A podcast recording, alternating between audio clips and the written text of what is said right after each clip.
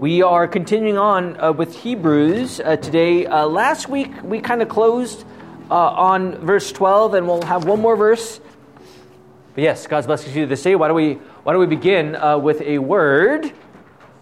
Let us pray. Dear Heavenly Father, we thank you for this day. We thank you for tabernacling with us, being present with us by your word and sacrament. Lord, lead us this day in the comfort of your grace, knowing full well that you have given to us the true dwelling, and that is in our Lord and Savior, Jesus Christ. We pray all this in Jesus' name. Amen. Amen. All right. So, last week, we concluded on Hebrews 8, verse, 12, or 8 to 12, I think, the series of verses there. And this week, we are continuing on verse 13. So, you know, the Hebrew writer continues to distinguish between Jesus and their old way of doing things according to the tabernacle. And here we see, as we review last week briefly, the picture of what is to come in the new covenant. And that is our Lord and Savior, Jesus Christ, verses 8 to 12. Verse 13 is where we will begin today. If someone could read that for me, verse 13. By calling this covenant new, he has made the first one obsolete. And what is obsolete and aging will soon disappear. All right, so when we say obsolete, what's one, you know, for all you technology people, how quickly, when it comes to computers...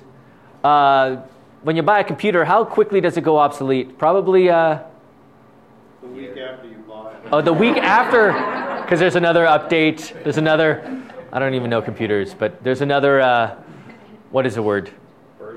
Version, a faster version, quicker, more hardware's better. Cell phones too, right? I mean, yeah, you know, lately, Don, I have a cell phone. I'm like, I don't ever want to get another one because I really don't like them. I just want one that works. I've hit that point. I remember when I was a kid, I was like, oh man, I can't wait for the next BlackBerry. Remember those? I was like, so excited. But now I'm like, oh, I hope this phone doesn't die because I want to keep it forever. Anyways, BlackBerry's out of business. I know. But then again, I might need to get a new one because I do a lot of YouTube stuff for church. So I'll probably, I need always the better camera there for video, but anyways, obsolete. Obsolete means what? What does obsolete mean? Outdated. Yeah, I have a 2010 iMac that barely works.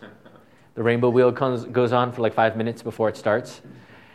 I don't know why I still have it, but it's there. But it's obsolete. I look at it and say, "What? This is useless." I mean, it can't even play one application, or else it starts jittering up, like it can't function. I'm like, why is it here? Now, obsolete means, do we go back to it when we have the new 2022 Corvette? Do we go back to the 2021 Corvette? I know, what a dilemma, right? But what do? Yeah, we forget the 2021. We go to the 2022. Better horsepower. I wish Keegan was here. I know he likes the Corvettes. He likes the finer thing. '60s Corvette, I'd rather have that. Oh, that's right. Well, that's not a good example. That's not a good example. All right.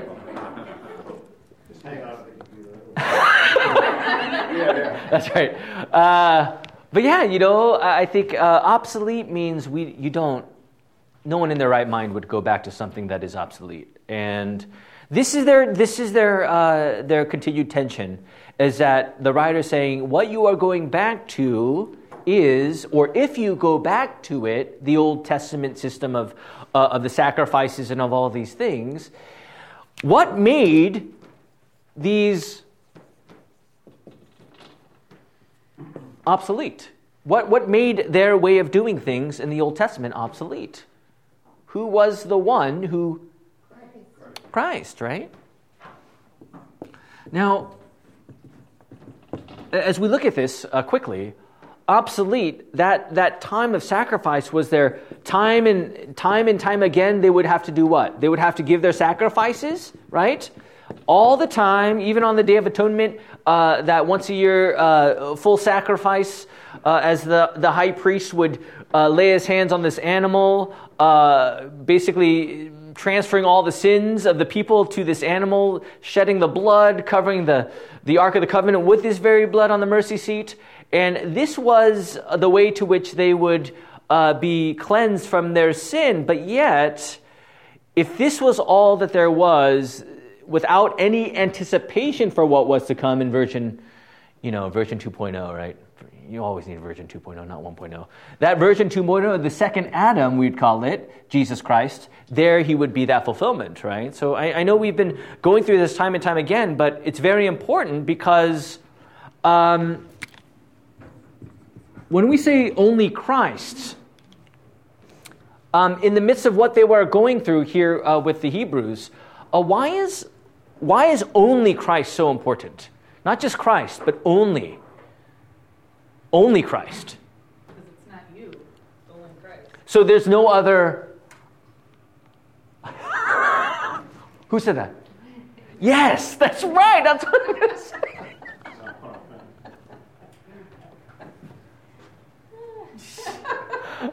The things I laugh at. There's no other option, right?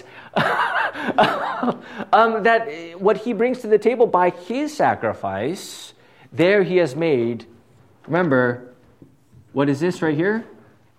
Curtain. Curtain torn into two, right? And here we see the picture that this is only Christ. And this is what makes this work obsolete. Now, what we're going to study here in chapter 9 is the picture of the tabernacle and what that means. But as it points to only Christ and what he has brought to the table, right? Again, in our day and age, friends, if it's not only Christ, it is obsolete. Do you believe that? I mean, do you? Because I know in this day and age, we say only Christ, but then sometimes we say, well, I guess it's only Christ, but it's some of these other things as well. It's easy to kind of go along that path, I think, just kind of this popular Christianity of just kind of like morality-based, as if this will save us or this will prove that we're a Christian, but rather it is only Christ and his work, right? I think when we heard the sermon this morning about loving your enemies, that's a heavy one, isn't it? I mean, y'all, for us all here, I mean, loving and serving one another, pretty clockwork, right? I do we agree? Everyone's like, what is he talking about? Well, this is the happiest, most comfortable. Well, okay, not the happiest place on earth, but for me, Disneyland. For Christians, a very comfortable place to be, right? Just because we're amongst each other, it's very comfortable. But what was the question? Oh, you're acting like me now. Oh, no. I think the challenge is we know it's only Christ, but we have, the evil nature, and that's right. The next step beyond only Christ is how do you live more like him?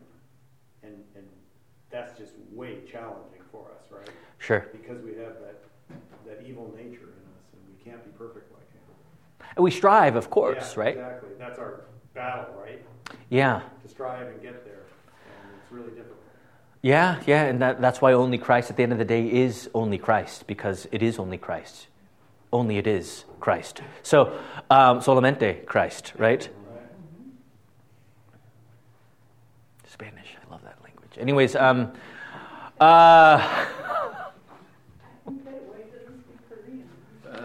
told you, Carrie, being brought up here in America, my tongue doesn't... it's not muscle memoried to my native tongue, ironically. So, trust me. Actually, if I spoke Korean to you, you'd be like, oh, that sounds so great. But the Koreans would say, that doesn't sound so great. Like my wife was in here last week before she started laughing. Before you brought it up, she started laughing. All right, we won't get off topic here. Verse 1, chapter 9, verse 1. If someone could read that. Now the first covenant had regulations for worship and also an earthly sanctuary. All right. So there were regulations. Who commanded these? God commanded these to Moses. If you want to look at like the tabernacle and how that was made, please go to the book of Exodus, and there we will see how the tabernacle was made. But I think when we talk about the Hebrew writer, his point was not to remind us, because the people already knew what the tabernacle was, but the point of chapter 9 is to really show the people that the tabernacle was an anticipation of what is to come. And the only tabernacle versus only Christ was a non-issue, because there can't be an only tabernacle. It's always pointing to the fulfillment of Christ. And that was always the big conflict for the people.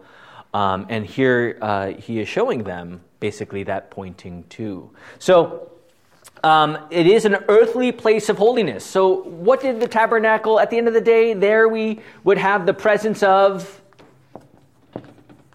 God leading them on their journey, of course, to the promised land. And by that presence of God, here he would give to them the tabernacle. Now again, God commanded his people to build this tabernacle, and if you have time, look through Exodus, which we will go through again in 2024. We will get there. We will. Oh, we will. And when we do get there, we will talk about the dimensions, the linens of what was used. Especially interesting how they were all made to have hoops in them, rings, so that when it was time to move, they could put the poles back in and they could carry everything mobilely. This tabernacle was through where God would lead them by the pillar of cloud by day and the fire by night, right? But in essence, this was what God gave to them as they would be led by him in this earthly place of holiness. So much was done here in the tabernacle, such as the sacrifices and all these things. But verse 2, if we read it here, verse 2, if so could read that. The tabernacle was set up. In its first room were the lampstand, the table, and the consecrated bread. This was called the holy place. All right, so, when we talk about the lampstand in the holy place versus the most holy place, so the Holy of Holies, that lampstand was this menorah, like one of these, 1, 2, 3, 1, 2, 3, one in the middle, 7. Remember 7, completion, picture of restoration. Here we see the light. They needed from a general standpoint, they needed light to go through this place, but also, what do you think this is pointing to when we talk about the tabernacle and Jesus? Light. Jesus saying what? I am the light of the world, right? And again, if it's only Christ, what is the only light that he brings? The light that shatters the darkness, right? This darkness is what? Namely, sin and death and the separation from God, right? And we cannot free ourselves from this by ourselves. All right, so when we talk about the presence of God, they would go into the holy place, and there they would see the lampstand, the light that would shine out of the darkness. But ultimately, it's pointing to Christ as the light of the world. Now, again, this anticipation is very important, as I said, about only Christ. And that's the key point of the Hebrew writer here, pointing them to all that they've trusted. It actually pointed to the one that called them to be their own, and that's Jesus Christ, right? So this menorah, this light, the lampstand would be there, and day in and day out, the priest would attend to this holy place and care for the things within it. The second would be, what else? The bread, right? The bread. What is it about this table? The bread of presence.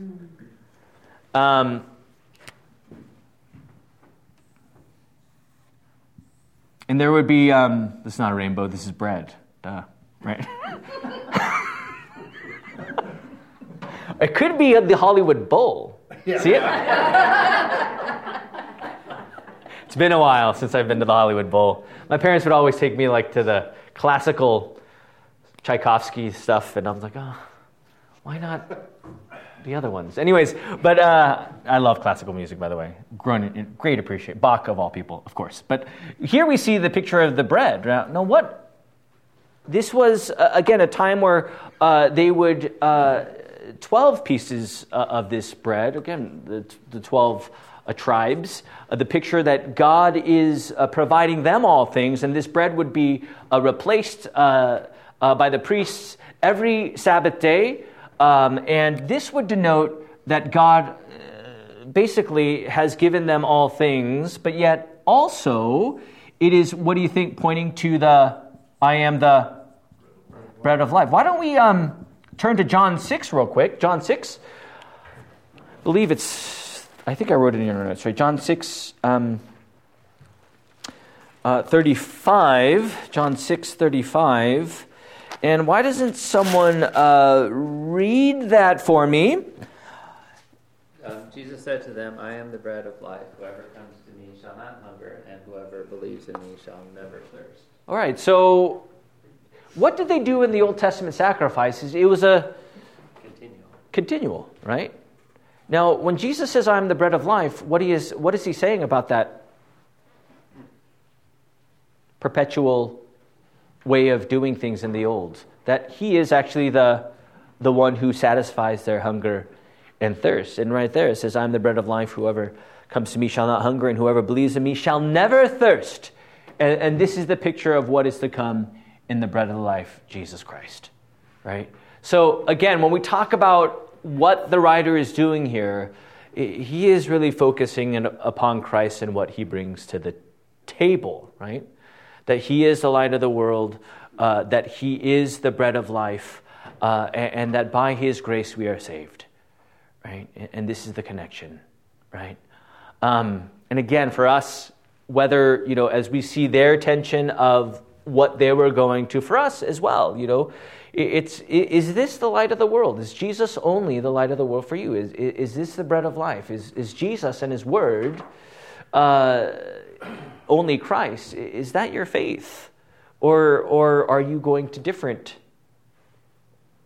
mammon or different bread or different lights? And this is the tension that we face in our human sin, right? So again, the uniqueness of God's light in Christ, pointing in this lampstand, in the bread, on the showbread of this table, there he is showing us that Jesus is the one who satisfies our hunger and thirst, that is giving us his righteousness through his body and blood. And again, this is what the Hebrew writer is trying to really emphasize for the people, because we don't compartmentalize our faith. It's always only Christ. Everything about our faith is only Christ. And this is the message that he is trying to send here to the people, which they were struggling with, right? Any questions on this? Bread of life, light of the world? All right. Back to Hebrews 9, 3 to 4 verses.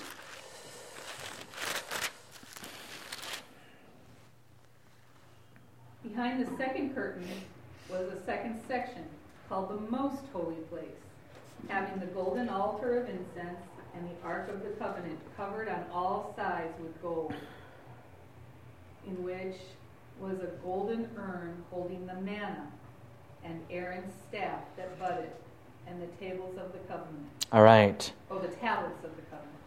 Oh, the iPads. Anyways, so bad to joke, sorry.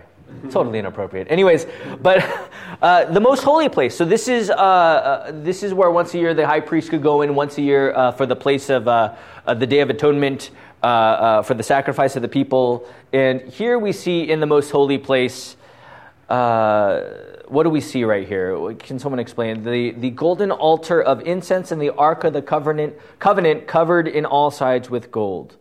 Again, the incense, serving as God's presence, his fragrance, as they would give the prayers for the people, but also his presence with the people in this incense. Some churches still do the incense during service as a as a picture of God's presence, but also Aaron's staff. Now, numbers, as the people were getting unruly, here would be the proof for God and his people, or for the people of God, that along Aaron's line would be, as we see in the notes, the authority of the high priest. Right? That was a reminder to all the people that this was the line to which they were to go. And lastly, the tablets of the covenant, namely his commands of the law, there again was in these very things the word of God as they were to follow by the covenant. So again, when we look at the word of God and we look at the authority of the Levitical line and we look at, let's say right here, the altar of incense, this is again, at the end of the day, where God is for the people. Now again, you know, when we look at the tabernacle in a nutshell, we very well know that where is, for us right now, where is that presence of God? Where is the presence of God as we look forward from the Old Testament tabernacle to what is to come in Christ Jesus tabernacling with us? Where is our presence of God? Where is he? Is he the word and the sacraments, right? That God is present with us. Even this morning as we heard God's word, God is present with us. And we know that because what? Because Jesus, by the gift of his resurrection, says, and I always repeat myself, I will be with you until the end of the age, right? And this is where he is with us by his very word. So when we look at just this picture of what they were dealing with, again, we see the connection from the Old Testament to the New, as Jesus would be the fulfillment of these very things. But ultimately, when it comes to the presence of God, here our Lord promises to be with us in his fulfillment of his death and resurrection as the bread of life and light of the world. There he says, I will be with you until the end of the age. The sacrifice upon sacrifices Jesus fulfilled, and therefore the curtain was cut into two, or torn into two, showing us that he is the way to be with God, and there he is present with us in this day and age. Right? So it's very important that when we talk about what they were dealing with, I think for us too, we can apply that too. I know ever since the fall of the temple in 70 AD, we very well know that these sacrifices have stopped, but yet at the same time, how do we relate to this? Because, of course, we don't have the urge to sacrifice things, do we? Do we? No, because why? Because of only Christ, right? And that is constantly the picture here. And as Glenn said earlier, I think a lot of times, you know, when it comes to only Christ, we know that's true, but yet we might not do this, but we might definitely think that I need to give something to God to really solidify who I am as a child of God, as if I'm not a child of God yet, or as if I have to get there just a little bit more, right? The devil says, just a little bit more, Glenn. Just a little bit more, and then you'll be a child of God. So try harder. And what is he doing right there? He's saying the cross is not enough. The Christ sacrifice of his death and resurrection is not enough, and you have to do more. Basically, he's turning you away from the doubt. Yeah. God and his word, right? It's almost like we can't fully experience the true only Christ until we're beyond the grave, the salvation, and really, because there's no more doubt, right? You're there, you've got the full experience of that. In our earthly life, we're in that sinful nature all the time. The doubt is always there, poking at us, and we can never truly experience. Yeah, and when we speak of the presence of God, we're not wondering where he is. Like, just not he's not digging deep. I mean, he's not digging deep into his soul trying to find where God is. I know he's not trusting in his fluttering spirits as if he can have this warm heart thinking that, oh, I know God's with me because I just have this tingling in my heart. No, he very well knows that God is with him because he is the true tabernacle who overcame sin and death for him. And this is his confidence, right? You know, the thing is about the Old Testament, if they were stuck in the Old Testament, what would happen? There would always be, at the end of the day, Doubt. You know, I just need to be here 15 more years, and you could do the Bible study for me. I could just echo everything, and you'd be like, yeah, that's right. So anyways. No, by that time, we'll just be reading your mind. Oh, no, you don't want that. You don't want that, Glenn. You don't. Please don't. You don't want that. Anyways, trust me. Be careful what you wish for. Anyways. Or at least you're filling the blanks. Yes, we'll stay there. We'll stay there. But no, again, we read in verse 13 in chapter 8 that what they had been doing became obsolete when the new covenant of Christ came to be. Now again, if we're going back to the computer discussion, why would Jeff go back to the Power Book in 2004 when he has a 2022 AirBook? I don't know if he does, but AirBook sounds more up to date, right? AirBook? Why would he go back to he would never go back to the 2000. Why would he do that? No more, his production would be slowing down. He'd probably pull out his hair thinking like, oh, like this rainbow wheel's still going. And why would I even use this old way of doing things when, in fact... Because it's what he's used to. I'm not used to that. But, like for me, when there's something new that comes up and I've just finally mastered, you know... I don't like change. Right? I've just finally mastered the 2020 version, and now they come up with a whole new device that I need to learn... I'd rather just stick with the old one. So in Hebrews, well, I can understand how people go back to what they had been doing. I mean, we can see how that people like what's familiar. Yeah. Change is hard. Trust me, I know. Yeah, definitely. Change is hard. Yeah, that's right. Dave?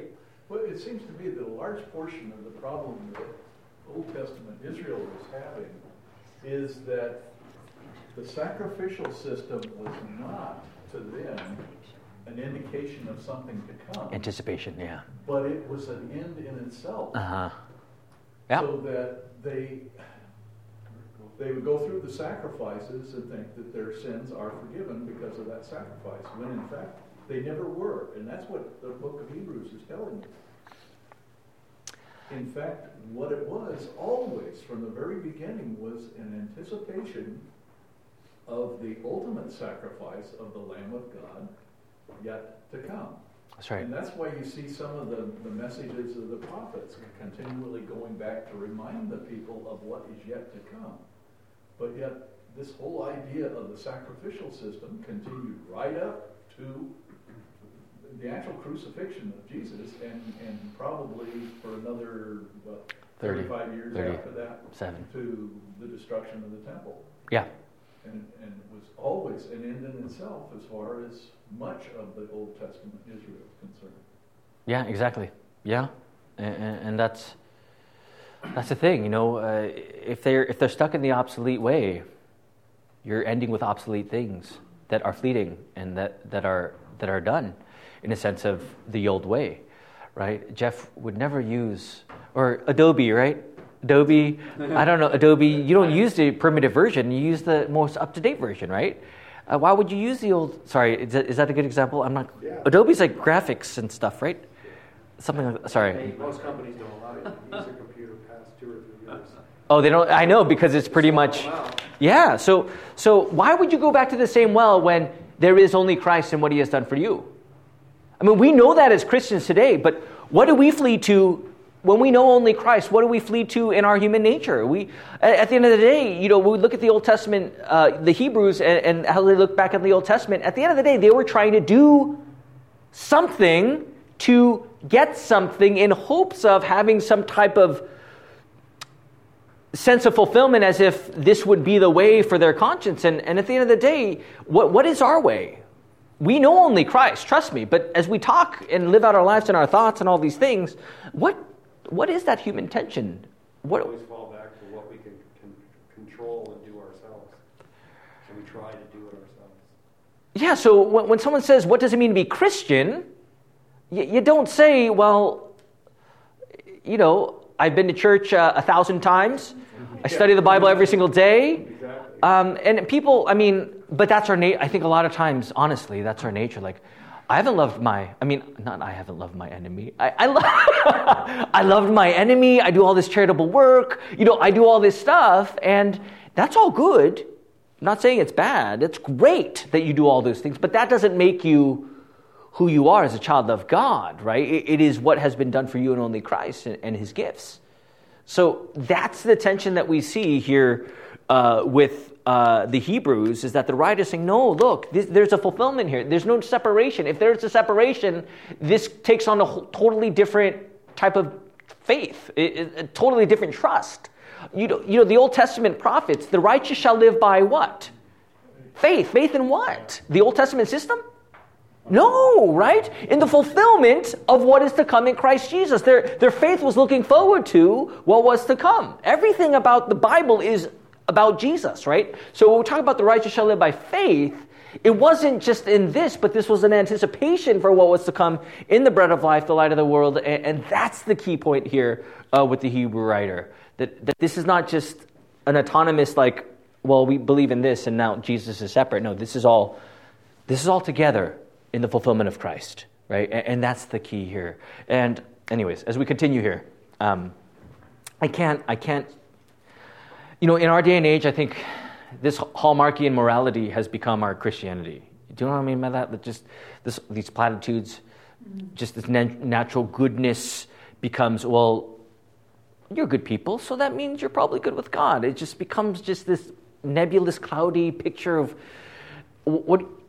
It's almost like a religion in itself. Well, we could be any religion in that way, right? Like, oh, you're good, right? This is your only Christ, is your goodness, not Christ, right? And this is the constant tension. Anyways, yeah. Just a quick one. Think about one of the things that we have been doing here at this church for I don't know how many years, and that's the food pantry. We give every month to that. If the reason you're giving to that is because God first gave to you, and it's a response, everything's fine. But if you're giving it to that to earn some brownie points, so to speak, then there's a problem. That's right. And that's actually a very fine dividing line. Very fine. Between the two, that's and right. It's easy to step over one. That's right. Into the other field. That's right. I mean, it's not just the food pantry, but even your offerings. It's like, ooh, round up, round down, God. Like, it's a clenched wallet. Oh, my salvation is in tow right now. What am I going to do? Oh, no. Oh, okay, I'll give more because, now I feel better. Whew, now I'm in the kingdom of heaven and I'm in this place. Like, that's not why we give, right? Like, trust me, as sinners, we might not say it that way, but when we do something good, we say, look, God, look what I've done. And that must account for something, right? That must amount to something for myself. And that's not, again, that's not the key point here. The key point is the joy of the presence of God right now with us, not by our works, but by what has been done for us in the body and blood of Jesus, right? This is the key, friends, to everything that you do, the joy of Christ. I can't...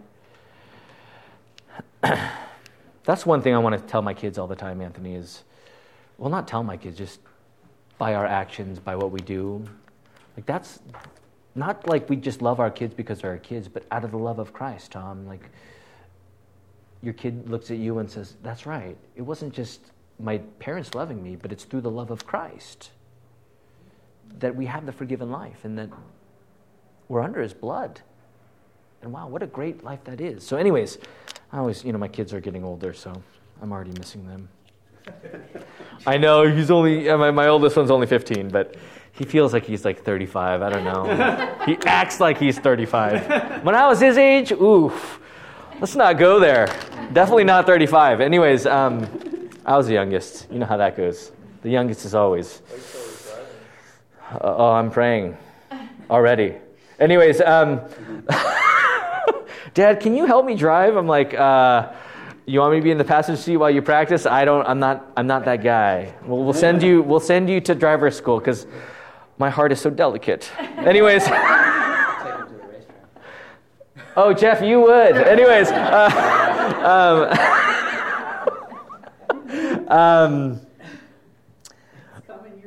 No, I think it's Elliot who Elliot looks like the one who would drive whatever, but Abe looks very like responsible. Oh yeah. Yeah, always 12 and 2 or 10 and 2. Not 12 and 2, but 10 and 2. Anyways, verse 5. Elliot's like me, by the way. Verse 5. If someone could read that, scary. Someone could read that.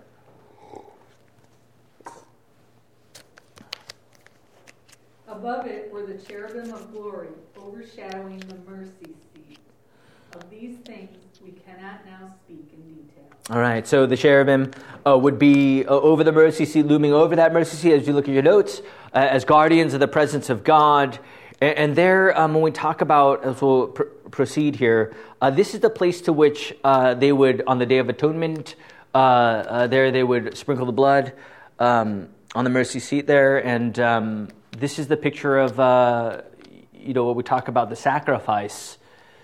What is to come in the true Lamb of God who takes away the sin of the world. Every year they would have to do this. But when Jesus came to the table to shed his blood, all that was done, right? And this is the picture of what the writer is trying to do. Continuing on here, verse 6 and 7, so I could read that.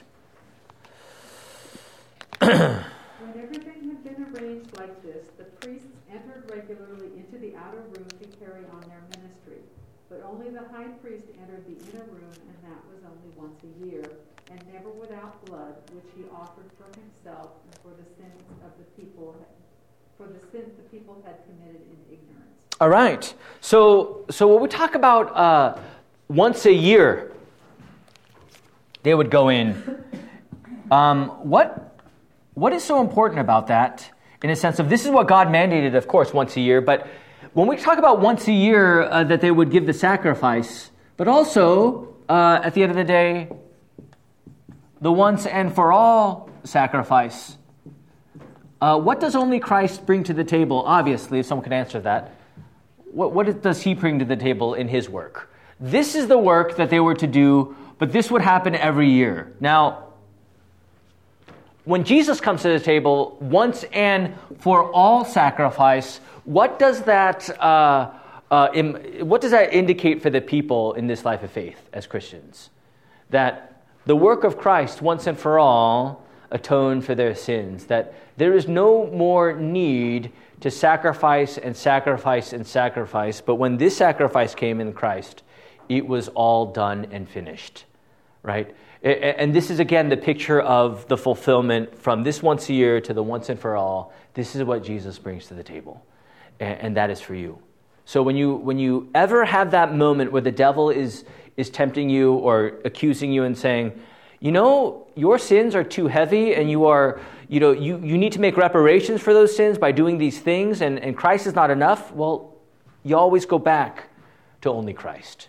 And that is your answer for the devil, is that Jesus has forgiven me of all my sins, right? And that's what you need to hear all the time in this life of faith. Because this is as Glenn said earlier, this is the tension that we face in our flesh.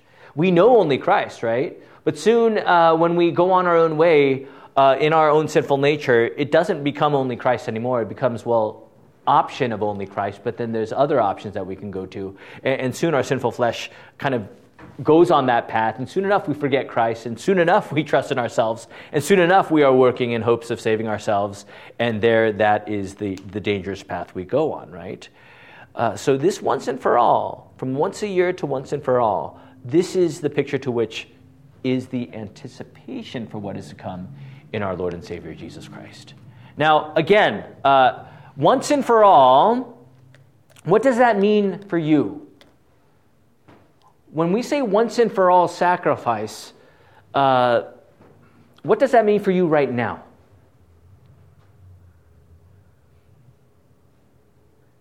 I don't need to worry about it anymore. That's right.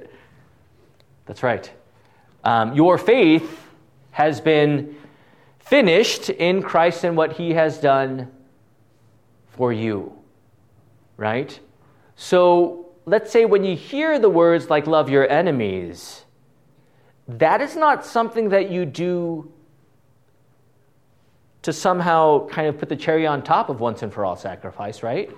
but actually out of the love of Christ, this is how you are called to love and serve your neighbor. You're not trying to prove things, right? Once for all says it is done, right? Does that mean we sit like stones and rob banks or do whatever we'd like? No, it is to strive to do what is good, patterned by the one who loved us first, of course. I know I miss Ruth constantly. But March 12th, by the way, March 12th, 10 o'clock. But for her and for you, once and for all sacrifice is who you are. There's no going back to the well hoping that you have to do more to make reparations for your sin. That's what the Old Testament did, right? Just going back to the well, trying to make these reparations, trying to, do this time and time again for the sins of the people. When Jesus came to the play, when he came to bat, that was at the cross in his empty tomb, and once for all, he forgives you of all your sins by his blood. And this is the picture of what this tabernacle was all about. Again, when we look at this Old Testament tabernacle, what do we see again? John 1, that Jesus dwelt among us. The Word made flesh dwelt among us. That is the tabernacling in the truest translation. He tabernacled with us, and that is the fulfillment of what this old tabernacle was all about, right? So again, this once and for all sacrifice, once a year, no more. Because by the blood of Christ, we are saved and rescued from sin, death, and the power of the devil. In its simplest form, it's almost like you don't have to worry about this anymore. Yeah, taken care of. Focus on being more Christ-like, because this is taken care of for you. Yeah. You don't have to worry about it. I mean, every year they had in the Old Testament, they had an imperfect priest and an imperfect sacrifice, right? Who do you have to give sacrifices for himself? Yeah, that's how imperfect he was. So they're always worried about whether God had actually forgiven their sins, right? This is the perfect sacrifice, the perfect atonement. But Pastor, I know you tell me the gospel and he forgives me, but I'm like, no, there's no more conjunction there. It's finished. That's your faith. There's a big contrast. Think about the priest going in there, offering up the sacrifice, but yet the curtain remains closed. There is no access by the commoner. Oh, they would die if there was. Yeah. And in fact, if you read some of the, I don't know whether it's actually in Scripture or not, but if you read some of the extra stuff, they actually tied a rope around the high priest's foot in case he happened to die while he was in there, and they could drag him out. Okay? That's fun. But you've got this situation where even though he makes the sacrifice, the curtain is still there, closed off, and it isn't until Christ on the cross, and the curtain is split, and there is now access to God, to the Holy of Holies. So this, we'll close with this thought. Now, once and for all, how does that shape you? If you were clinging on to the Old Testament sacrificial system, how does that shape you? Now, once for all sacrifice of Christ, how does that shape you right now, friends? How does that shape you and define you, who you are right now? Not what you want to be in the future, but who you are right now. How does that shape you, once and for all sacrifice? Is that pleasant? It's a tremendous relief. Tremendous relief. Yeah, it's a tremendous relief, but that relief in a sense where your sins are accounted for and that you're not going back to the same well, hoping that you've atoned enough, but rather the atonement of Christ has finished that, right? And this is your faith, right? And as Dave was saying, God is approachable, even for us, the sinner. The mediator, right? The mediator is there, Jesus Christ, right? And again, Old Testament, no one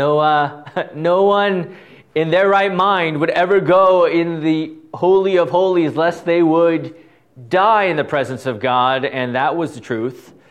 But now for us, the curtain torn, life in Christ, one with God, and this is the fulfillment of all this. So everything that we see, and I think this will be a better picture once we study Exodus in 2024, but when we do, you'll see how this all points together with the tabernacle and the menorah, the light, the showbread, the incense, the Ark of the Covenant, the cherubim, and it all points to Jesus. The tabernacle is Jesus, right? So it's not just Old Testament like sacrificial system, but it's actually pointing to Christ and what he has come to do. And that's the key here. Again, only Christ. Anyways, all right, why don't we close there? Why don't we close there today? Why don't we close? Dearly Father, we thank you for this day. We thank you for your grace, for tabernacling with us. Bless us, O Lord, in your word. Guide us in your truth, and through all things, we know that by your promise you have atoned for all of our sin. Bless us in the comfort of your grace, knowing full well that by the covering of your blood, by your sacrifice, we live the redemptive life in your promises. We thank you, O Lord, for your grace. We pray all this in Jesus' name. Amen. Amen. Amen. Thanks for listening to this Bible study presentation from Faith Lutheran Church in Moore Park, California. For more information, visit us on the web at faithmoorpark.com.